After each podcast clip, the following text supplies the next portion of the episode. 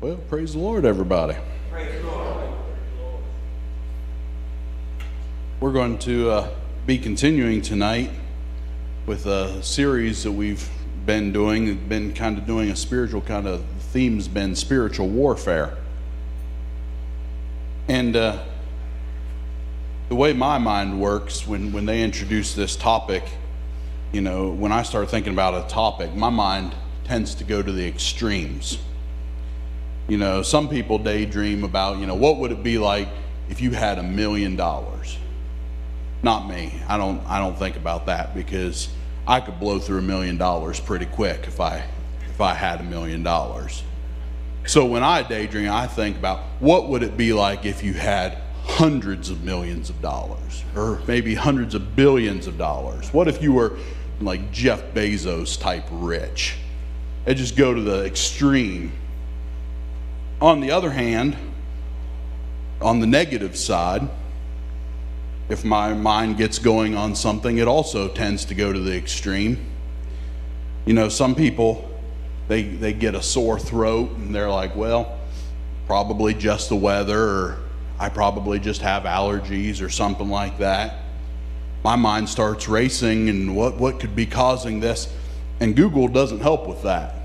Because I don't know if you've ever put in your symptoms of what you're experiencing into Google, and all of a sudden you come back with a whole list of possible things that could cause a sore throat.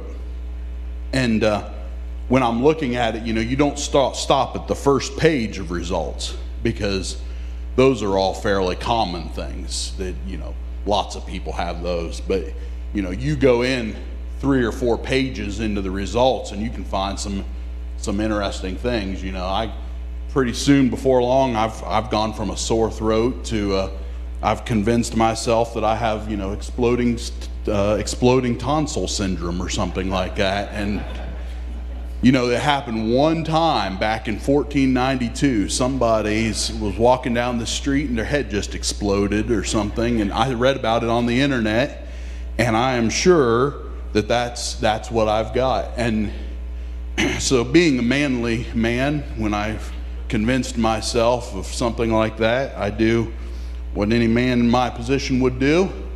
I call my mother. And i say you know mother i'm i'm making out my will. I'm leaving everything to you because i am convinced i have got exploding tonsil syndrome. And my mother rolls her eyes and says you don't have exploding tonsil syndrome? You don't even have tonsils. We had them taken out when you were a kid but this is the way my mind works. The worst possible scenario, or if it's a good thing, the best possible scenario. And usually, the real situation is somewhere in the middle there.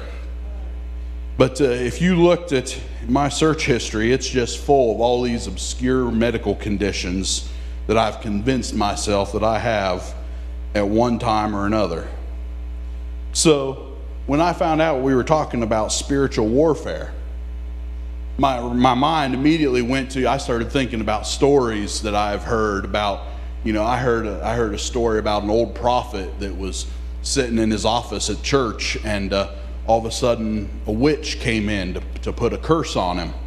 And she says, I've, I've just flown in on my broom. And the, the prophet says, You didn't fly in on your broom. He says, You left at such and such a time and you flew on such and such a flight and such and such an airline and just told her exactly where she came from and what she was there for. And I thought, now that's spiritual warfare. When you get to the point that you've got witches coming to put a curse on you, that's that's spiritual warfare. Or I thought, you know, we'll probably, when we're talking about spiritual warfare, we'll talk about something like Elijah or something where he called down fire from heaven. You know, when you have to call down fire from heaven or something like that, then you're really engaging in spiritual warfare. Then I started reading the book that we were doing the lesson on, and it started talking about things like overcoming your pride and getting control of your thought life and not living in fear. And well, I didn't want to talk about that because that hits a little bit closer to home. See, I'm, I'm a whole lot more likely to have to deal with my own pride than I am to ever have to worry about a witch or something, you know, extreme like that coming to put a curse on me.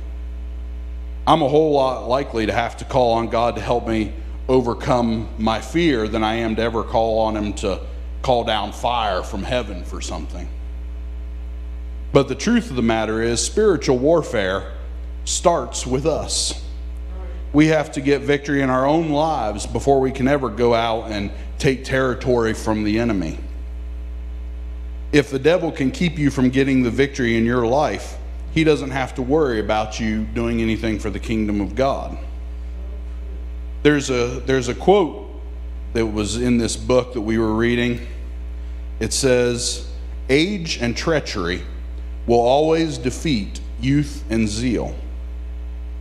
And I read that, I got thinking about that, and I thought, I don't even know that treachery has as much to do with it as I think it's more old age and you know wisdom will overcome youth and zeal because as, as, you get older you get a little bit of experience under your belt. You learn a few things. You learn a few tricks of the trade if you will. And as i thought about that i thought i'm not entirely sure i like that proverb too well. Because i'm kind of at that awkward stage in my life. And i was looking at that and i thought i'm not sure which category i fall into. Because I'm not entirely sure that I would consider myself a youth anymore. But on the other hand, I'm not entirely sure that I qualify for old age either.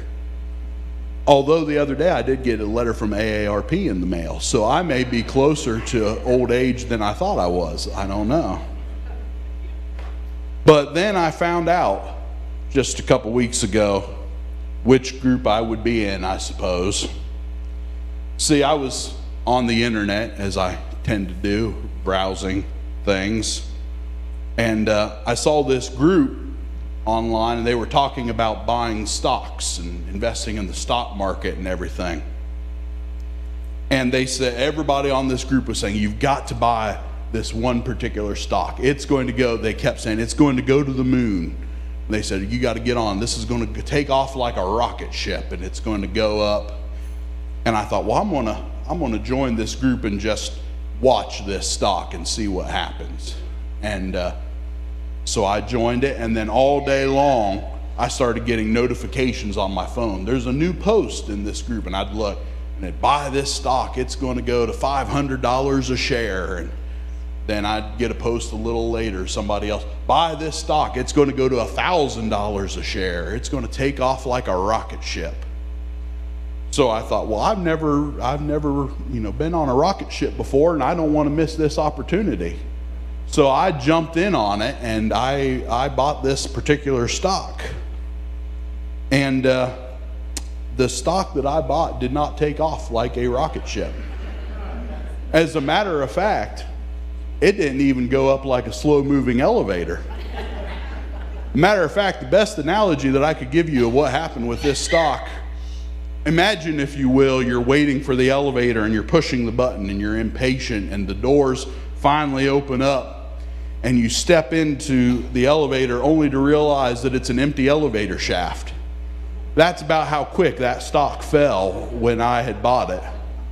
As a matter of fact, if you look at the uh, if you look at the graphs and all that, you can see I bought at the top, and the very next day after I bought it, it's a straight line down where that stock dropped, and I lost all kinds of money. It was terrible.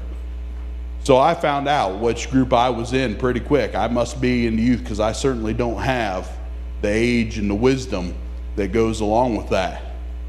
But I started reading shortly after that. I started actually reading on this stock, and they were talking on the group about how they were going to beat Wall Street and this had never happened before and all this. And I started reading articles where the people said, You do realize that the people that are running Wall Street, they've got years of experience in the stock market and they've learned a few things over the years. And this isn't actually the first time this had happened. And they started listing examples of when this had happened in the past. And I suddenly realized that uh, the people on Wall Street had a whole lot more experience under their belt than the people on whatever stupid site I was looking at on the internet. I don't know where I got my advice from. So, the moral of the story is don't take advice from me in financial matters if you're going to go to somebody that's got a little bit of experience under their belt. Well, the people on the internet were passionate, but they didn't have the experience. And when I thought about this in relation to spiritual warfare, our adversary, the devil, has a whole lot of experience. He's got a lot more experience than we do. He's been around for thousands and thousands of years. You're not the first person that the devil has ever attacked or tempted, or he's been through this before and he's got some experience. So if you're trying to fight the devil, you don't want to go at it with your own passion and your own zeal. You're going to lose. So we have to have wisdom when we're going into spiritual warfare against the devil. The book of Ecclesiastes tells us the importance of wisdom. Ecclesiastes chapter 9, verses 14 through 18. It says, There was a little city and few men within it. And there came a great king against it and besieged it and built great bulwarks against it. Now there was found in it a poor wise man, and he by his wisdom delivered the city. Yet no man remembered the same poor man. Then said I, Wisdom is better than strength. Nevertheless, the poor man's wisdom is despised, and his words are not heard.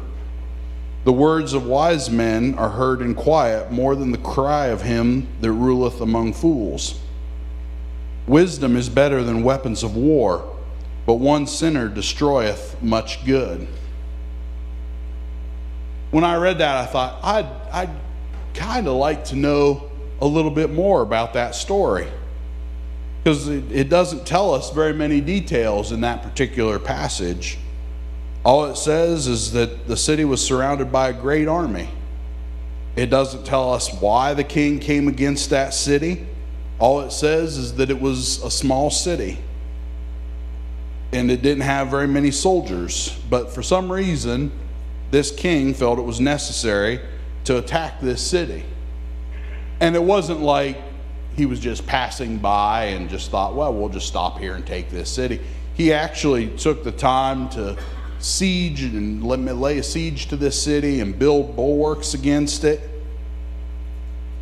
It doesn't tell us who the wise man in the city was or what he did. All it says is that his wisdom saved the city.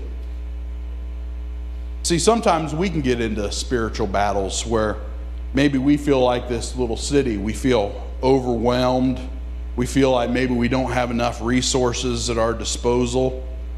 It's times like that when God does his best work. God gives us the wisdom that we need to fight our battles. Psalms 144, verse 1 says, Blessed be the Lord my strength, which teacheth my hands to war and my fingers to fight. So, the first part of spiritual warfare is to understand that it isn't something that we're able to do on our own we have to be dependent upon God. We don't have the wisdom or the resources to fight the devil on our own. So let's take a look at our adversary and see where Satan's domain is. See, Satan's domain is the realm of darkness. In Jude chapter 1 and verse 6, in the Amplified Version, it says, and angels who do not keep, care for, guard, and hold to their own first place of power, but abandoned their proper dwelling place. These has he reserved in custody in eternal chains or bonds, under thick gloom of utter darkness, until the judgment and doom of the great day. This verse tells us that the angels that rebelled against God did so because they did not guard, hold to their own first place of power. It tells us that they had a place of power and a place of authority, but they abandoned it, and now they're kept in chains of utter darkness. Colossians chapter 1, verses 12 through 13 says, Giving thanks unto the Father, which hath made us meet to be partakers of the inheritance of the saints in light, who hath delivered us from the power of darkness, and has translated us into the kingdom of his dear Son. See, the devil abandoned his place of power and was cast into darkness. But God has delivered us from the power of darkness and brought us into the kingdom of God. God has given us power, but along with that power, we have the responsibility to guard and hold on to that power that we have been given. We can't abandon our place like the devil and the fallen angels did. Acts chapter 1 and verse 8 says, But ye shall receive power after that the Holy Ghost is come upon you, and you shall be witnesses unto me in Jerusalem and in all Judea and in Samaria and to the uttermost parts of the earth. Jesus told the disciples before he ascended to go into heaven to go into Jerusalem and wait for the Holy Ghost. This happened on the day of Pentecost. In Acts chapter 2, verses 1 through 4, it says, And when the day of Pentecost was fully come, they were all in one accord in one place, and suddenly there came a sound from heaven as of a rushing mighty wind, and it filled the house where they were sitting, and appeared unto them cloven tongues like as of fire, and it sat upon each of them, and they were all filled with the Holy Ghost, and began to speak with other tongues as the Spirit gave them utterance. The church was born on the day of Pentecost when the disciples were filled with the Holy Ghost and with fire. Fire is a source of illumination, it gives us light. And we don't think about it today in modern society because we have electricity. All we have to do is go over and flip a switch, and all of a sudden we've got light.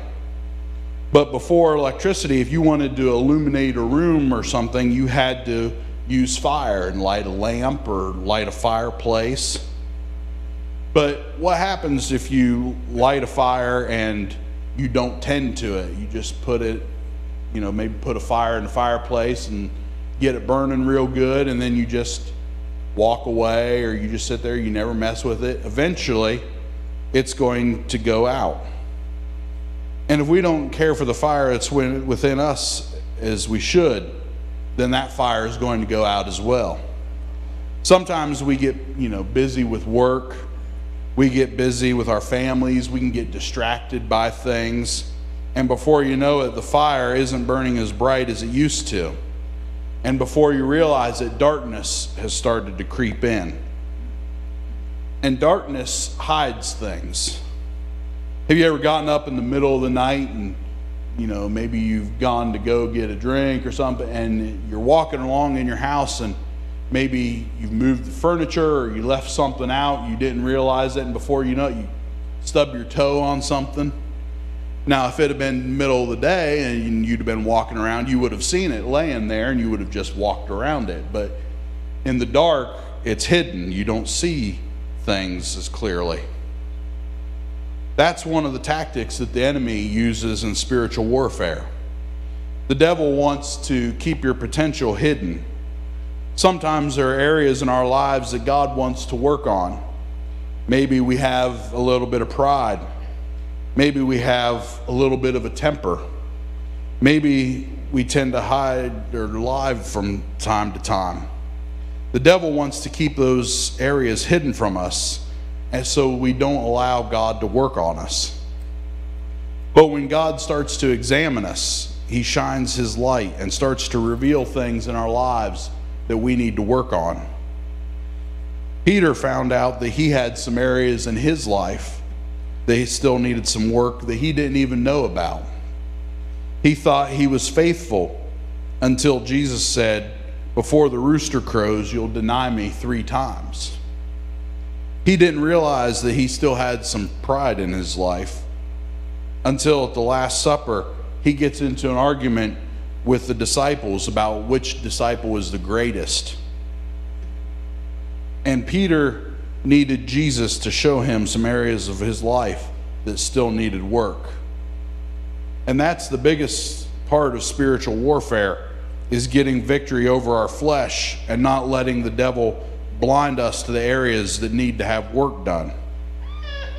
So if the devil can't blind you with darkness, he'll move on to his next tactic and he'll try to sift you like wheat. Luke chapter 22, verses 31 through 32. It says, And the Lord said, Simon, Simon, behold, Satan has desired to have you, that he may sift you as wheat. But I have prayed for you that your faith fail not. And when thou art converted, strengthen thy brethren. This is, verse is interesting because it says Satan wanted to sift Peter like wheat. But then there's another verse in Amos that talks about God sifting his people. In Amos chapter 9 and verse 9, in the Amplified Version, it says, For behold, I will command, and I will sift the house of Israel among all nations, and cause it to move to and fro, as grain is uh, sifted in a sieve. Yet shall not the least kernel fall upon the earth and be lost from my sight. So, what is the difference between God's sifting and Satan's sifting? You would think that the actions would be similar. So, I started looking up sifting, and I found that there were different ways of sifting wheat. In Amos, it talks about moving to and fro like grain in a sieve. Sometimes they would put grain into a strainer, they would shake it around, and the chaff would fall off, and then they would maybe throw it up in the air, and the chaff would blow away in the wind, but the grain would remain. But other times they had a threshing floor, and they would put a board behind a mule, and this board would be so long, and they'd put rocks in the bottom of it and then they would put that behind the mule and they would ride on it and it, they would drive it over the wheat to break it. You may have heard people talk about having their faith shaken. Sometimes we go through situations that will shake us to our core. Sometimes we go through situations in life that may put pressure on us and try to break us. But how do we know when God is doing the shaking and when Satan is doing the shaking. The difference is the purpose of the shaking. When Satan sifts you, the purpose is to try to separate you from Christ. He says, if I can just shake them hard enough, it'll separate them from, they'll separate themselves from Christ. If I can just put enough pressure on them, they'll walk away from God. This is what Job went through. Satan said, If I could just shake his family, he'll curse you. If I can just shake his finances, he'll curse you. If I can shake his health, maybe, then he'll curse you. When you're going through a situation and you hear that voice in the back of your mind that says, If God really loved you, he wouldn't let you suffer like this. That's Satan trying to get you to walk away from God. But sometimes God will let you go through a sifting process because He knows that there are some things that need to get separated from you. Peter had a little bit of pride in him, he didn't even know about it. But God said, I'm going to shake things up a little bit for you and show you something about yourself. Peter had told Jesus, I'll never deny you. He told the other disciples that he was the greatest among them. And I can see Peter saying that. It was interesting as I read the verse, Jesus said to his disciples at the Last Supper, One of you is going to betray me. And they start looking at each other. Is it, is it I? Is it I? And the very next verse, it says that they're arguing over who's the greatest.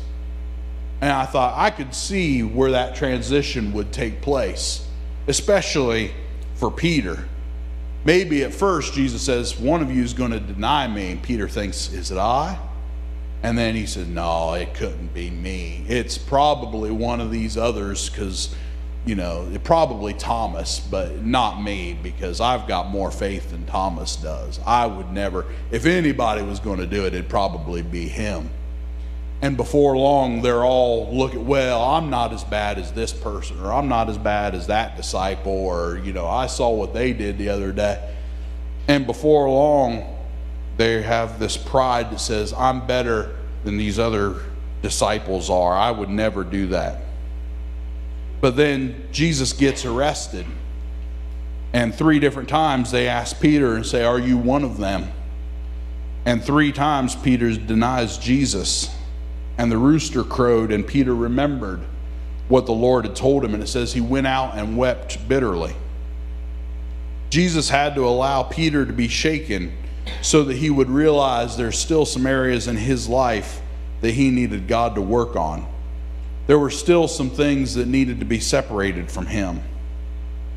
One of the things I learned while I was studying for this lesson, the, the Roman sledge that they would use to sift wheat was called a tribulum. It's the word that we get tribulation from. So when you're in tribulation, you're under great pressure. So I started to look up what does the Bible have to say about tribulation. In Deuteronomy chapter 4, verses 30 through 31, it says, When thou art in tribulation and all these things are come upon thee, even in the latter days, if thou turn to the Lord thy God, and shall be obedient unto his voice, for the Lord thy God is a merciful God. He will not forsake thee, neither destroy thee, neither forget the covenant of thy fathers which he sware unto them. God told his people, You're going to go through times of tribulation. And when you feel that pressure weighing down on you, if you turn to the Lord and you'll obey his voice, then he promised that he would be merciful to them. He promised that he wasn't going to destroy them, that he wouldn't let that pressure get to be more than they would be able to handle. He was letting them go through that tribulation because he wanted to teach them something about themselves. He never intended the pressure to become so great that it would destroy them. And in light of that, when you understand how the Lord feels about tribulation, you can understand a passage like Romans chapter 5, verses 3 through 5. It says, And not only so, but we glory in tribulations also, knowing that tribulation worketh patience, and patience experience, and experience hope. And hope maketh not ashamed because the love of God is shed abroad in our hearts by the Holy Ghost, which is given unto us. See, I didn't know how impatient I could be until God put me into a situation where I was forced to wait on the Lord. Oftentimes, when we're going through tribulation, it's, it's our desire, we want to get out as soon as possible. But God is working something in us. And when we wait on the Lord, it develops patience in our life. And that patience, it says, works experience. And I thought about how that connection happens. And I thought, when you're in a situation where you're in a tribulation and maybe you've tried everything that you know how to do and you can't get out of it on your own and you're feeling pressure and you feel like your world's being shaken and you have no other choice but to wait on God to deliver you. Well, when God does deliver you out of that, as He said that He would, then you gain experience.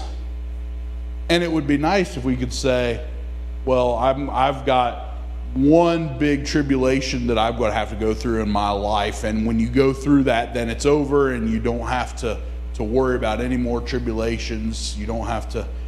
But the fact of the matter is, there's probably going to be multiple tribulations that you're going to have to go through because we never reach a point where God says, okay, now you're perfect. I don't have to work on you anymore.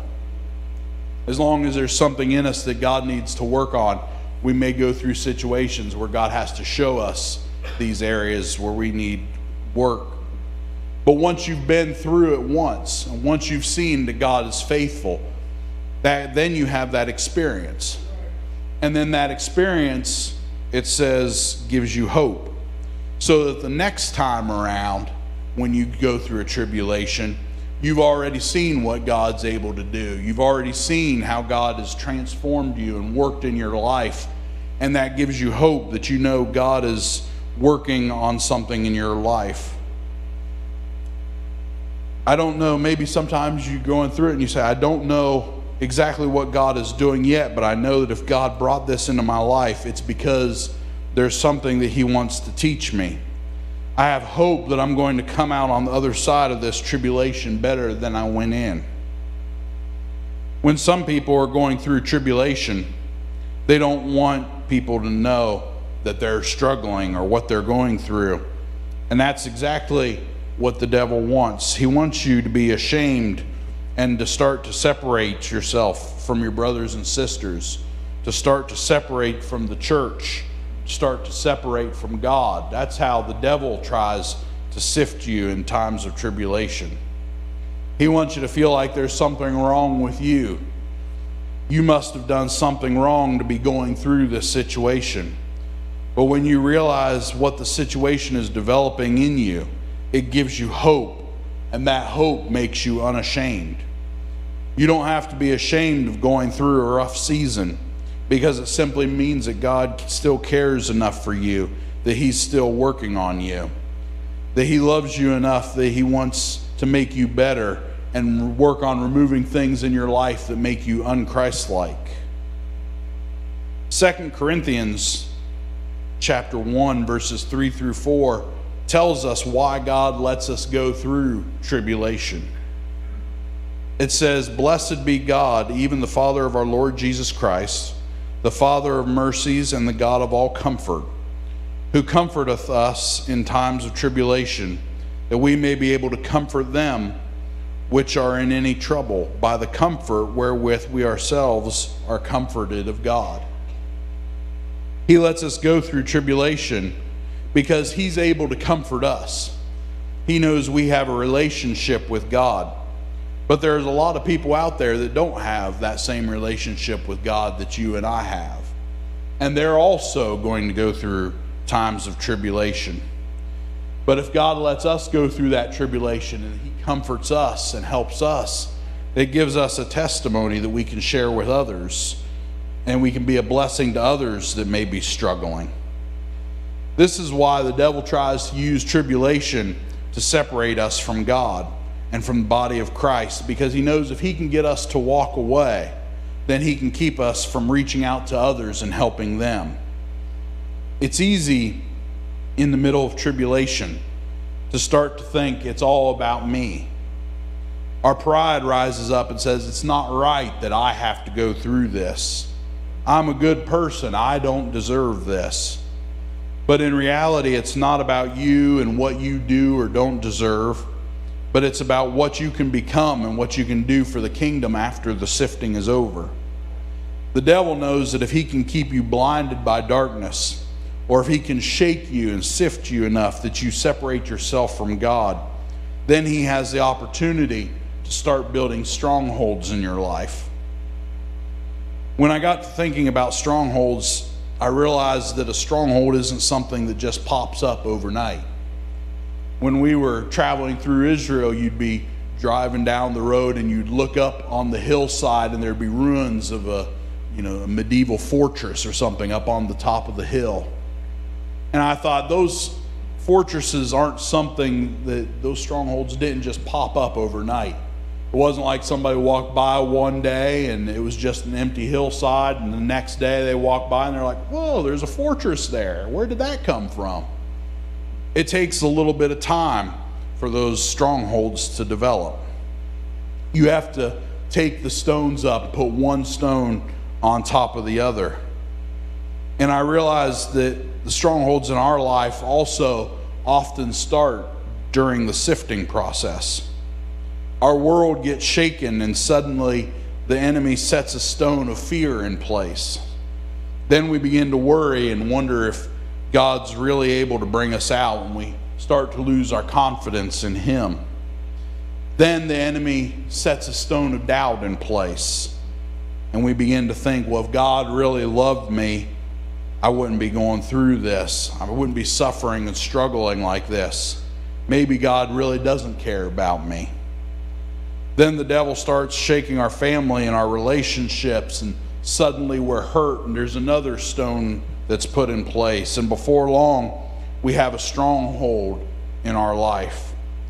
But the way to keep the devil from building those strongholds is to repent when you start to have those feelings. Repentance precedes deliverance. We have to say, Lord, forgive me for my pride. I don't know what you're doing right now, but I trust that you have everything under control and that you know what's best for me.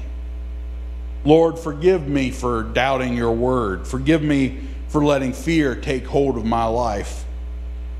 When you do that, you're going completely against what the devil wants you to do. He's trying to shake you and put pressure on you so that you break away from God. But when you turn towards God instead of running away from Him, it shuts the devil's attack down. Repentance means change, not just showing remorse. When you repent, you're acknowledging that there are things or attitudes in your life that are not like Christ, and you're saying that you want those things to change. And that's exactly what God is trying to accomplish in your life. Turning to God in the middle of a crisis may not be a natural response. We like to think that we can handle it on our own. But when we turn towards God and let Him work on our lives, what's happening is that every crisis and every struggle that we go through, when we come out on the other side, we're more like Christ. In a spiritual battle, we can't just seek relief, we must pursue total victory and conformity to Christ.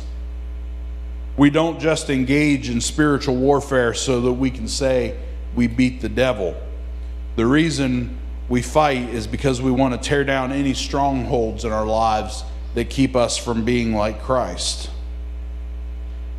And this is the last scripture that I'm going to read tonight Romans chapter 16 and verse 20 in the Amplified Version. It says, And the God of peace will soon crush Satan under your feet. The grace of our Lord Jesus Christ, the Messiah, be with you. Since we've been talking about spiritual warfare, I thought this would be a good verse. Talks about crushing Satan under our feet. But as I reread the first part of this verse, I thought that's kind of an odd verse. It says, The God of peace will crush Satan under your feet. Usually, you wouldn't think of the God of peace crushing his enemy. If I was writing this, I would have said something like, The God of war will crush your enemy under your feet, or maybe the all powerful God or the mighty God or the God of strength will crush your enemy under your feet. I can think of a whole lot of different words that would seem to go better with crushing your enemy than the God of peace. But when I thought about it in context of this lesson, when the devil has done all he can to hide your potential in darkness, to shake you loose from God, to put you under pressure, and in the end, instead of turning and running away from God, you turn and run to God. That has to be a crushing blow to the enemy. When he's tried to shake your family and shake your health and your finances and put you under all sorts of pressure, and you run to God, and then maybe you find yourself, as the Bible says, you're afraid, but you're not troubled, distressed, but not perplexed you're in despair. You're persecuted but not forsaken. You're cast down but not destroyed. That has to be a crushing blow to the devil. So if you're here tonight, or maybe you're watching online, and you feel like the weight of the world is on your shoulders, maybe you feel like the pressures of life are just weighing you down. Maybe you've thought about throwing in the towel and just walking away from God. Maybe you've just thought about giving up, and I want to encourage you today, instead of running away from God, to run to God and let Him show you the things in your life that He wants to work on. The enemy wants to sift you, but Jesus has other plans for you. Jesus wants to transform you and make you into His image. Maybe you say, but you don't know how long I've been going through this situation. I can assure you, God knows just how much you can take, and He won't allow you to be crushed. Just keep seeking after God, and before long, the God of peace will crush Satan under your feet as well. Pastor?